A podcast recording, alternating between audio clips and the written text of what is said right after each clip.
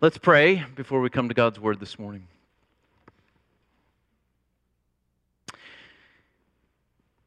We do thank you, Lord Jesus. We thank you that you are King of kings and Lord of lords. That even now we know that you reign on high. Thank you that you are the victor over the grave, that you are the victor over our very souls. We would pray this morning, King Jesus, that you would reign over us, that you would work by your Spirit and by your word to minister to us, poor sinners who are in desperate need. We're in need of your power. We are in need of your influence. We're in need of your grace. We pray that you would grant it over these next minutes. In Christ's holy name we pray. Amen. Matthew chapter 7, uh, verses 1 through 6. This is the holy, inerrant word of God. Judge not that you be not judged. For with the judgment you pronounce, you will be judged, and with the measure you use, it will be measured to you. Why do you see the speck that is in your brother's eye, but do not notice the log that is in your own eye? Or how can you say to your brother, Let me take the speck out of your eye, when there is the log in your own eye? You hypocrite! First, take the log out of your own eye and then you will see clearly to take the speck out of your brother's eye. Do not give to dogs what is holy. Do not throw your pearls before pigs, lest they trample them underfoot and turn to attack you. And though the grass withers and the flower fades, the word of God is forever. Thanks be to God. Amen. In our day, uh, Matthew 7 may be one of the most known verses in the Bible. Maybe no verse is more known uh, than Matthew 7, than possibly John 3.16. Uh, we hear it all the time in our culture. It's usually the old King James version that people quote to us, Judge not, that ye be not judged. And we will hear it in the question that is probably only superseded by that question who made you the boss of me, that question of who gave you the right to judge me. And it is often quoted, but what does Jesus mean when he says this? When he says, Judge not, that ye be not judged. I want to take a look at this command this morning. It's a very known verse, and yet I think it is probably also the most unknown verse in the Bible because it is one of the most misunderstood. First, Jesus is not saying that we are forbidden from criticizing anything or anyone. No, you and I, we have been given rational minds. We have been given cognitive ability. We have been given the ability to discern. That is part of what it means to be human. And so there is nothing wrong with me pronouncing boldly this morning that beets are the absolute worst vegetable on the face of the earth. Uh, they taste awful. Or it's at least what I remember my five year old brain telling me 35 plus years ago. And I've never gone back to try them again. Uh, it's not wrong. It wasn't a violation of this command when George Bush announced that broccoli was bad. Uh, he was wrong, uh, but he is entitled to make that critique. Uh, some of you think that maize and navy blue are a good color combination. Uh, you have a right to that judgment. We also have the right to judge you for believing that. Jesus is not saying that we're forbidden from criticizing anyone or anything. Neither does Jesus, by this command, forbid our assessment of one another. No, you and I have to assess one another. That is part of of living in this world. We are to assess men when we get to ready to nominate them for the office of deacon or elder in the church. We have to assess their character. We have to assess are they the men that are already doing the work of an elder in the midst and already doing the work of a deacon in the midst? They just haven't been ordained to it yet. We have to assess one another whether this person will make a good friend and whether I should actually reach out to them and, and seek to be friends with them. We have to assess when we're looking for a spouse whether this person would make a good future spouse.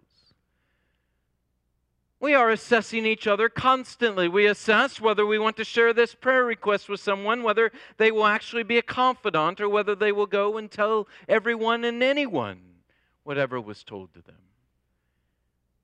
We are to assess one another. That is part of what we do as humans, and Jesus is not commanding us to stop that. If Jesus was forbidding us to make any judgment of others, then he violated his own command when in verse 5 he says that those who are more concerned with others' sin than their own sins are hypocrites. And then if you go on to verse 6, he makes a judgment. He judges some to be pigs and he judges some to be dogs. That's a judgment. We're commanded to judge throughout the scriptures. And John 7, Jesus himself will command us to judge with right judgment, he says. Paul will tell us and tell the church in Philippi to look out for the dogs. Look out for the evildoers. That is, you are to assess these people that are teaching you. Some of them are dogs. That is, they're false teachers. And how do you know? But you assess, you critique you judge. John will say in 1 John that you and I are to test the spirits. For many false prophets have gone out into the world. We're to judge. We're to use our critical faculties. We are to call evil evil, and we're, called, we're to call bad bad. Jesus not is not forbidding us from criticizing anything or anyone, then what is he commanding us when he says, "Judge not"? No, he's commanding us not to be judgmental in a, a censorious kind of way. It is, we're not to be severely critical of others. We're not to be constantly judging others. We're not to be condemning others. No, we're to be charitable. We're to be humble in our assessment of others. Judge not. That's the command.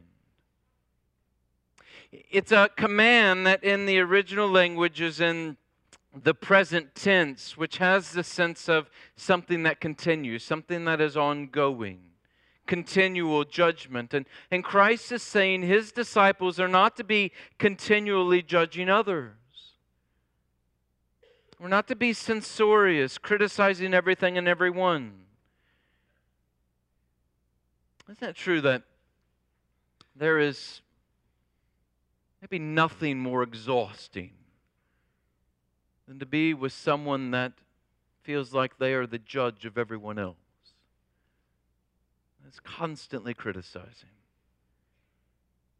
There is nothing more blind than a censorious person's heart. Maybe we could put it this way we are to use our cognitive abilities to discern. We do not check our minds at the door when we become Christians. No, we are to continue to think. God created us to reason and think and to think through things and to think through people, but we're not to have a critical spirit. We're not to have a judgmental spirit. Being harsh in our minds, if not with our words towards others, is absolutely damaging. It's not love. And it disrupts peace. It's not kind. It's not charitable. It's not humble. And it, it doesn't take a Christian scholar to figure out that this is very antithetical to the Christian life. I want you to think with me for a moment. Think about two people that you think are very mature, godly Christians. Two people. You have them in your mind, two people. I'd ask you this Are they critical people? Do you find that they're constantly criticizing and judging others when they're in your presence? Do you find that when you're with them, you're constantly wondering, I wonder what they think about me because you know that they are constantly criticizing other people in their minds? Or are they the kind that come alongside of you and tend to have an encouraging word? Tend to be those that are gracious towards you and tend to be humble in their interactions with others. It's always the latter.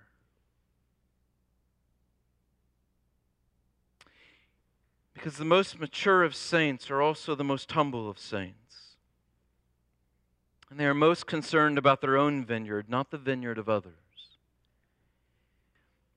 I don't think it's a mistake that Jesus gives this command after teaching for over a chapter about the morality or the morals that the Christian disciple is to have. Again, as we're in the Sermon on the Mount, he is speaking to Christians. And he's just told us all kinds of things that are to, to mark the Christian's life. He said that we are to give to the needy, and we are to love our enemies, and we are to store our treasures in heaven, and that we are to not lust, and we are not to be proud. And we've heard all that. And yet, as we hear that, or as his disciples heard that, or as we read that, we are prone, our mind is prone to wander and start going, Yes, I, I know the person that needs to hear this. I wish that they had heard that. So he's warning us not to condemn others because it is far too easy to do. It's often our temptation.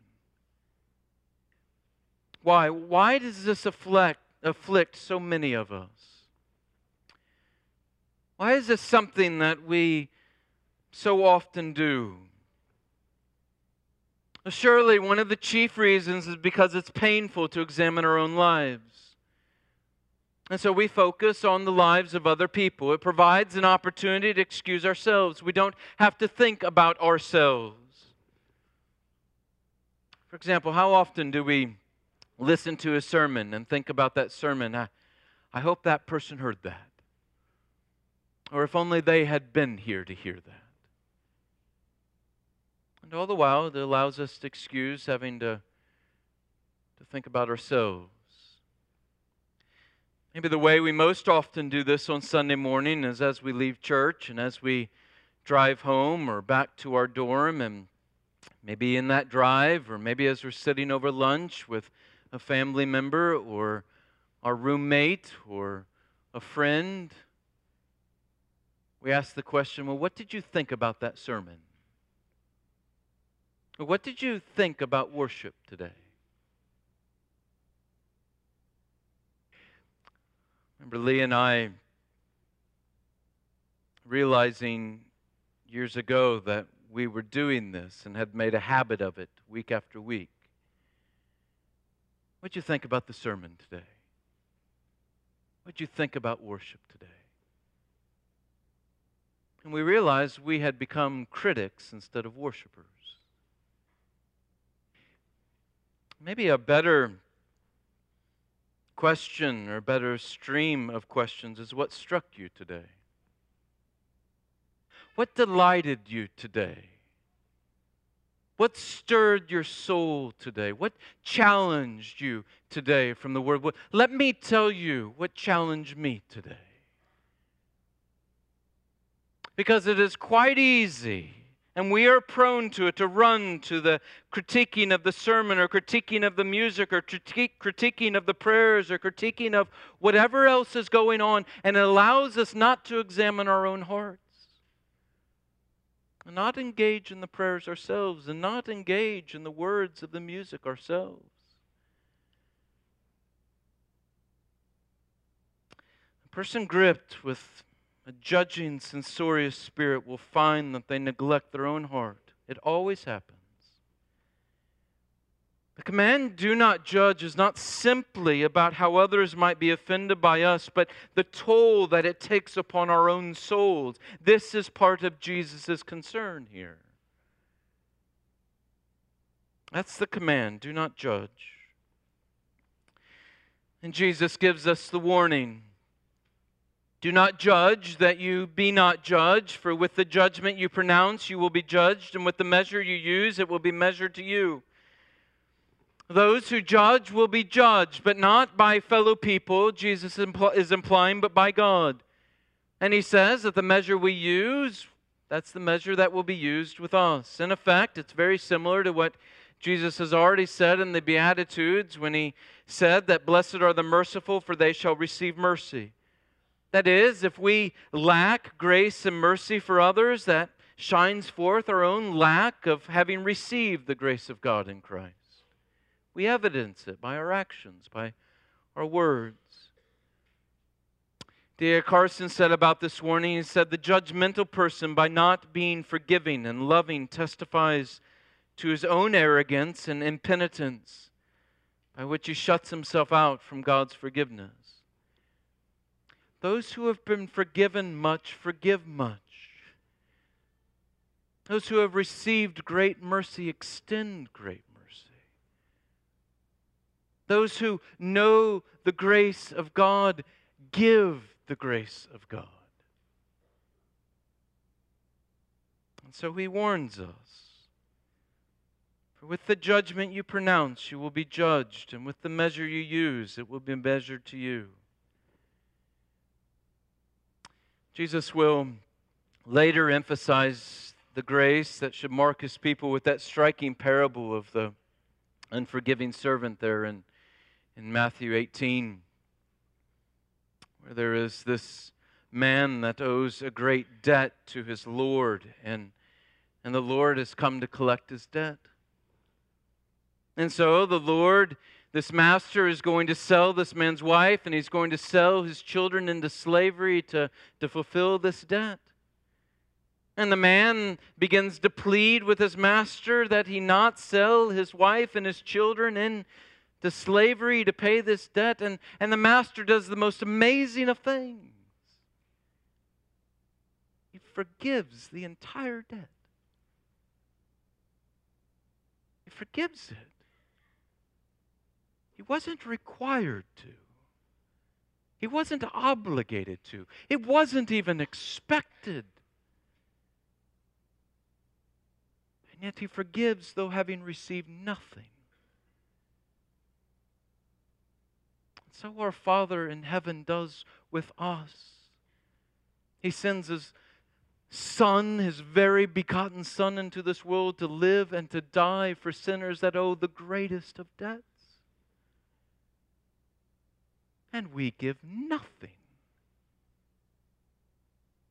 And He forgives it. We just come to Him pleading for forgiveness, and He forgives it. Man, in the parable, the, it is called the unforgiving servant.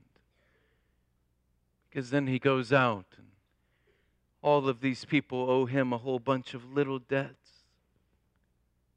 Just penance small things. And He demands it from them,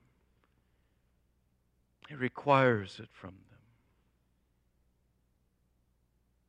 What kindness was shown to that servant, and what hate he shows towards his fellow men.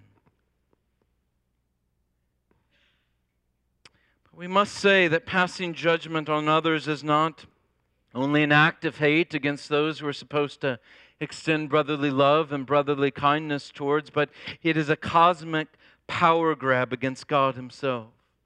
Because judgment is God's domain. He is judge, not us, not me, not you. Paul will bring this out in Romans 14. He uses the very same word here when he says, Why do you pass judgment on your brother? Or you who, why do you despise your brother? For we will all stand before the judgment seat of God.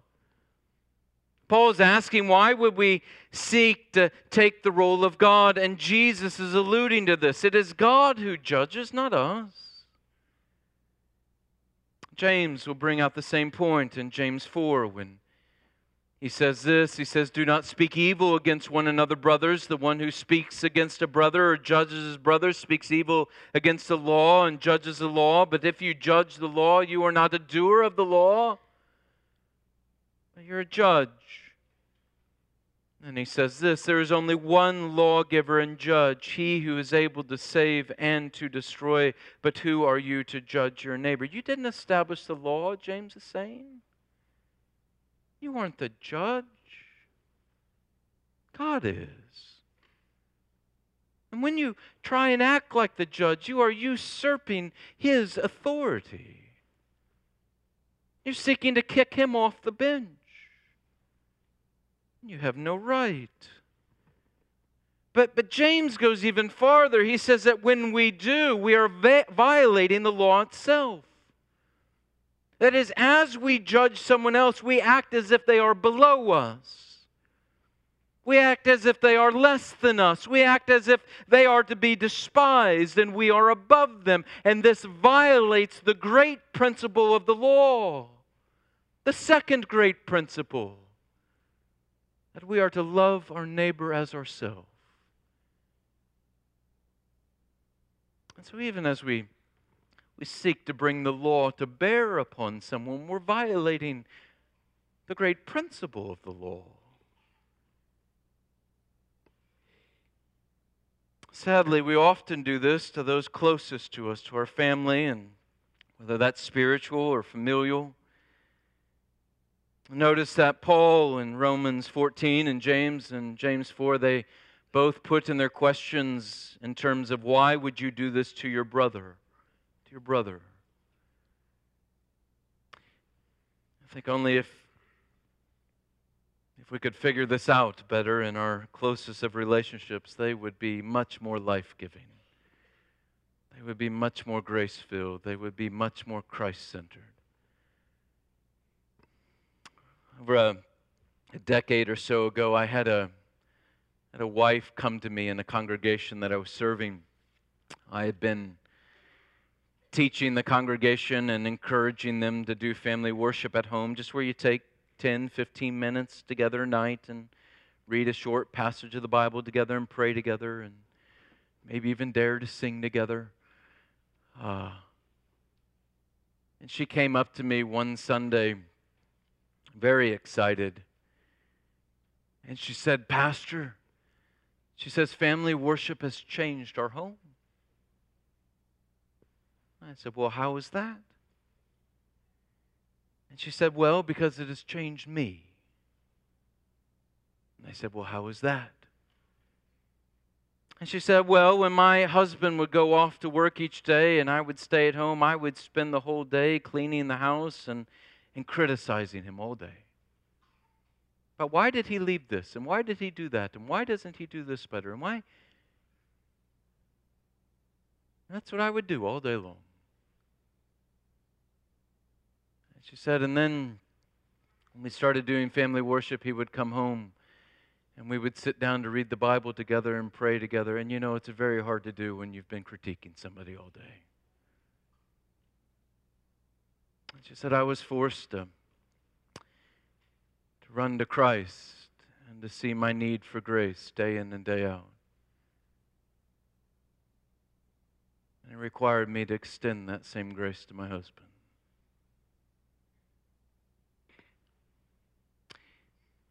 Those who know grace extend grace.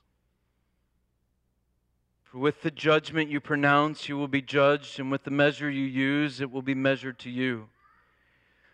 The command, the warning, and now the hypocrisy. Jesus pulls no punches in his assessment of those who play the judge. He assesses them as hypocrites. It would be absolutely comical, the illustration he gives, if it wasn't so serious. He says, there's a person that has a speck of dust in their eye, and there's somebody else that comes with a whole beam in their eye. And they want to get that little speck out of that person's eye when they have something jutting out of their forehead in their own life. Jesus doesn't say here it's wrong to want to help someone remove a speck from their eye. He just says it's wrong when we ignore the beam in our own eye as we seek to help another. And that sin of censoriousness, it is it's a beam itself, isn't it? A beam that just kind of dominates the eye. And my guess is that it usually begins with an assessment of another and an ignoring of our own sin because it's just too painful to face. And that practice of ignoring our own sin becomes a habit, and then eventually it becomes a lifestyle. And before we know it, we, we think, we actually think that we are in a holy state or we are in a state above others, and we begin to play the hypocrite. We think we are much better than we are, and we play the part. I think it just begins with just a, a little bit of practice of ignoring our own hearts. Blinded by the beam in their own eye, they, the hypocrite no longer sees the sin and they act as though they have no sin. Or at least it isn't as great as other sins.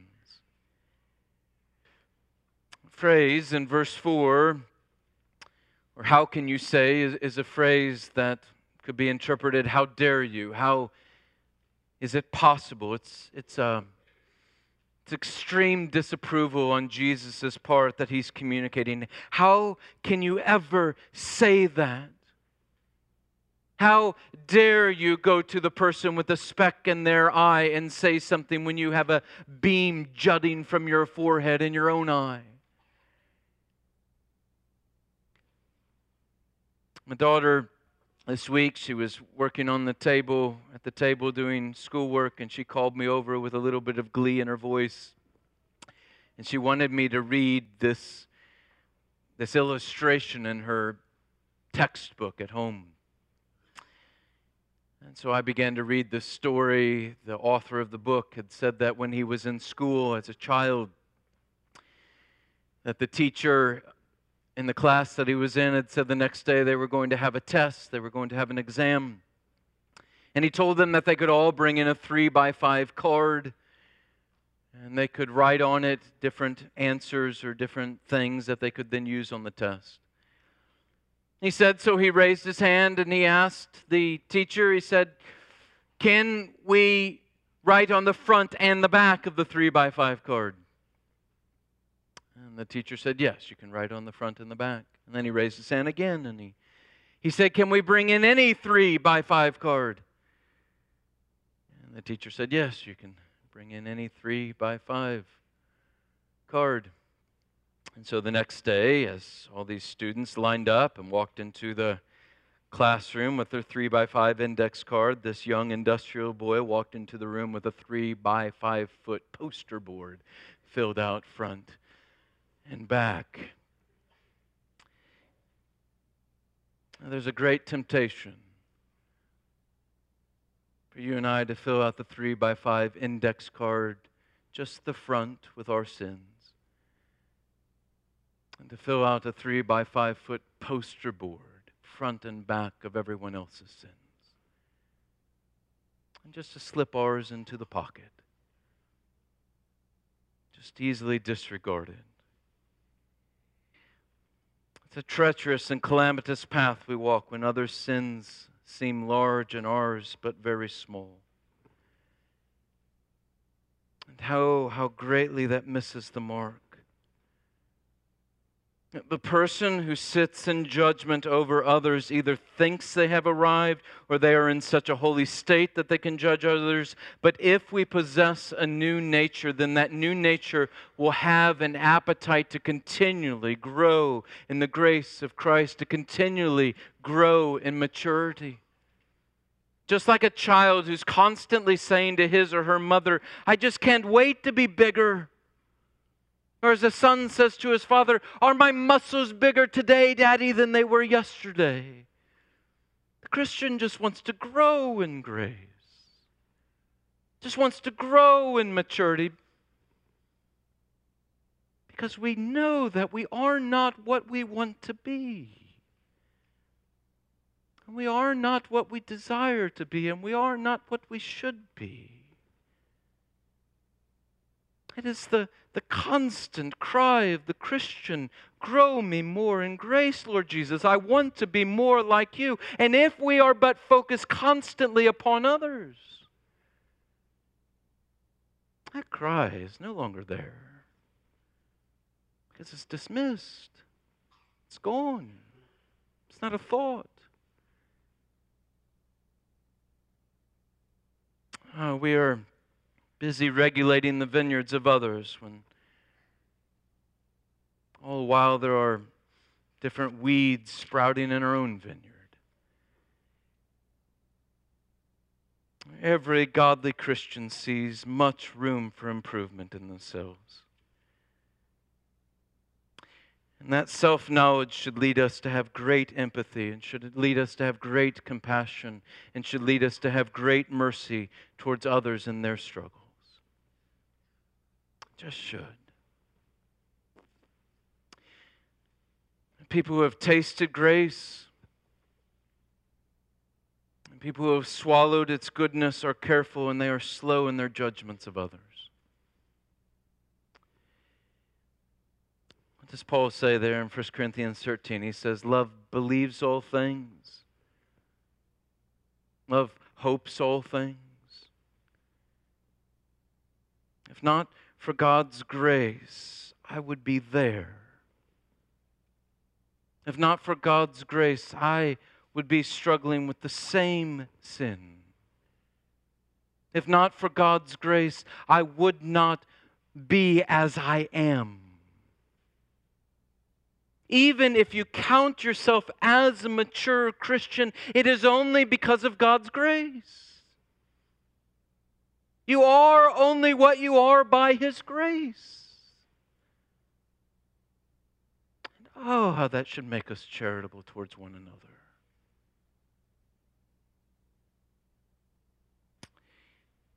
But even as we say this, Jesus isn't telling us not to help others, not to encourage and exhort others to remove sin from their lives. It's just that we're to tend to our own sin first, which will always help to restrain in attending to the sin of others. He says, first take, and then first take the log out of your own eye, remove it. There is urgency here. First take it, get rid of it, be done with it, and then, he says, attend to others. And that will make all the difference in our own life as well as the life of the person we're attending to. We need truth and they need truth, but we need truth in humility and they need to receive that truth as we come in humility. And when this is the approach we take, we will we'll see one another as fellow combatants. Because that's what we are. We're fellow combatants. We're fellow sinners in this great cosmic war that we're engaged in. We're, we're both casualties. We're all casualties. You will never find a soldier in a in a army hospital ward laying in a bed next to another soldier and raise his head and look at that soldier next to him and say, "What is wrong with you? Are you stupid? Why did you step on that mine? Were you ignorant? Were you dumb? How silly of you. No, because they're fellow combatants.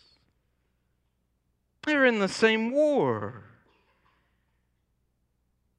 We all have the same need. We have this re- need for redemption. We all are in the same cosmic battle. Though our wounds, our sins may be different, we are united in this, every single person in this room. We're engaged in the same battle, and we're all walking wounded soldiers. And when we understand that, it changes our approach to one another. And it prevents hypocrisy, and it prevents harshness, and it prevents criticalness. But even as we say this, Jesus gives us a final point in this passage a caution. We have the command, the warning, the hypocrisy, and now the caution. Verse 6, it seems very odd. He says, Do not give dogs what is holy, and do not throw your pearls before pigs, lest they trample them underfoot and turn to attack you. Sounds a little odd off the lips of Jesus, especially after he just told us in chapter 5 that we are to love our enemies. And as he told us in the first verse of this chapter that we are not to judge one another. You see, it would be easy to fall into the trap of being undiscerning and undiscriminating. And so Jesus is cautioning us to use our minds. Use the minds that the Lord has given you. Do not give what is holy, what is sacred, that is the gospel of Jesus Christ, to those who have clearly rejected the gospel with hatred and complete derision. Jesus will give similar command, uh, similar caution to his disciples as he sends them out later in the gospel when he says, When you go into a house and that house will not receive the words that you give to it, he says, You are just to shake the dust off of your feet and you are to go on. If they'll not receive you, they're dogs and pigs, he says. It is the uncleanest of animals in Jesus' day. And he's cautioning us that some will disregard, even some, he says, will lash out at us. They will trample underfoot and they will turn to attack you when you give them the gospel truth. So be warned. Don't be surprised. And there are times, he's saying, we are to move on. I find this to be one of the most difficult commands in the Bible to apply. It's not, it's not hard to move on. It's not hard not to say something to someone, but it is hard to know when not to. Because we were all destitute, we were all trapped in darkness, and someone persevered in sharing the truth with us. It's very hard to know when someone is so hardened and embittered against the gospel that it is just throwing pearl before swine. It's hard to discern that. I don't know what to do but to pray in those circumstances. But no doubt, one way that we can apply this truth in light of this entire text is to search our own hearts and to search our own souls. To say, How often have I been unwilling to hear the advice of others? How often have, have others passed by me because I have erupted in anger or irritation when others have confronted me. Because we don't want to be the hypocrite. We don't want to find that we are that dog or that we are that pig of which he speaks. I've been thinking a lot over these past probably three or four weeks about, about this passage, or at least this idea in general. And we live in a culture that doesn't want us to speak truth. And, and it, it finds often that what it wants is just something that is palatable, something that is non offensive, something that they don't find makes any demands upon them. And rightly or wrongly, people think the church is harsh and think it is critical and think it is hateful and think it is judgmental. And I think on the one side, we have to remind ourselves that truth telling, more often than not, is going to be described as such by people that don't want to hear truth. I think of our Chinese brothers and sisters that Pastor Kevin prayed for in our service earlier this morning. And and they are being persecuted for speaking truth. There will be persecution. There will be those that trample underfoot the truth that is given to them. And Jesus says, even will lash out and will seek to destroy you because you've extended this truth. That's to be expected. And yet, I also think that we can clear away some of the debris that is before the church door, the door that many see and have trouble entering the doors because of. It is that the tone of how we say things, the unnecessary ways that we seek to judge others with a lack of humility. And this is what Jesus is pointing out. We need humility and we need wisdom. We need humility in how we approach one another and how we assess our own lives. And we also need wisdom in knowing when to speak and when not. We're people that know Christ because he has showered us with his grace and his truth. If you are a Christian, you know it because he has shown you his grace and his truth. And so we're to be a people of grace and truth. That's to mark us. That's to mark our interactions with one another and with the world outside. Let's pray.